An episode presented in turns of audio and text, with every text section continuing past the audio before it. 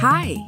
You're listening to Small Things Often from the Gottman Institute, where we talk you through research based tips to help improve your relationships in five minutes or less. Today's tip is about sharing to heal. Are you keeping a thought or a feeling that's bothering you deep inside? It could be something your partner said or did that's been upsetting you for days.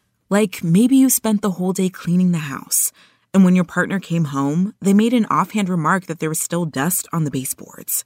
Over the next few days, that one remark has bothered you so much that it's built up in your mind to extreme levels. And you now feel totally unappreciated by your partner in every way.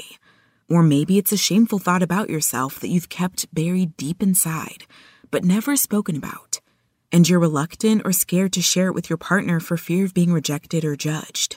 But the truth is, if you take that thought out of the darkness, place it out in the open, to shine a light on it, you might see that all the power you've given it will totally dissipate.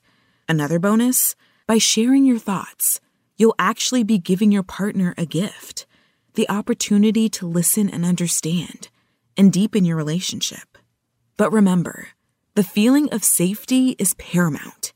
You both need to feel secure when sharing your thoughts and feelings. So sit down and talk about it and make a shared goal of truly being open to listening with understanding with no judgment, no defensiveness, no reactivity, and no need to be right.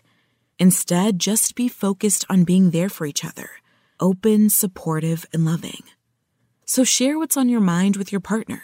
Examine the thought, eliminate the power you've been giving it, and finally, with the help of your partner's open and loving heart, begin to heal. Today's small thing. If you've been holding on to some difficult thoughts lately, Identify them, and then think about how they're affecting your life or your relationship. Then take a deep breath, make a time to sit down with your partner, open up, and share. Tune in to the next episode of Small Things Often for another quick tip from the Gottman Institute, helping you maintain and strengthen all of your relationships.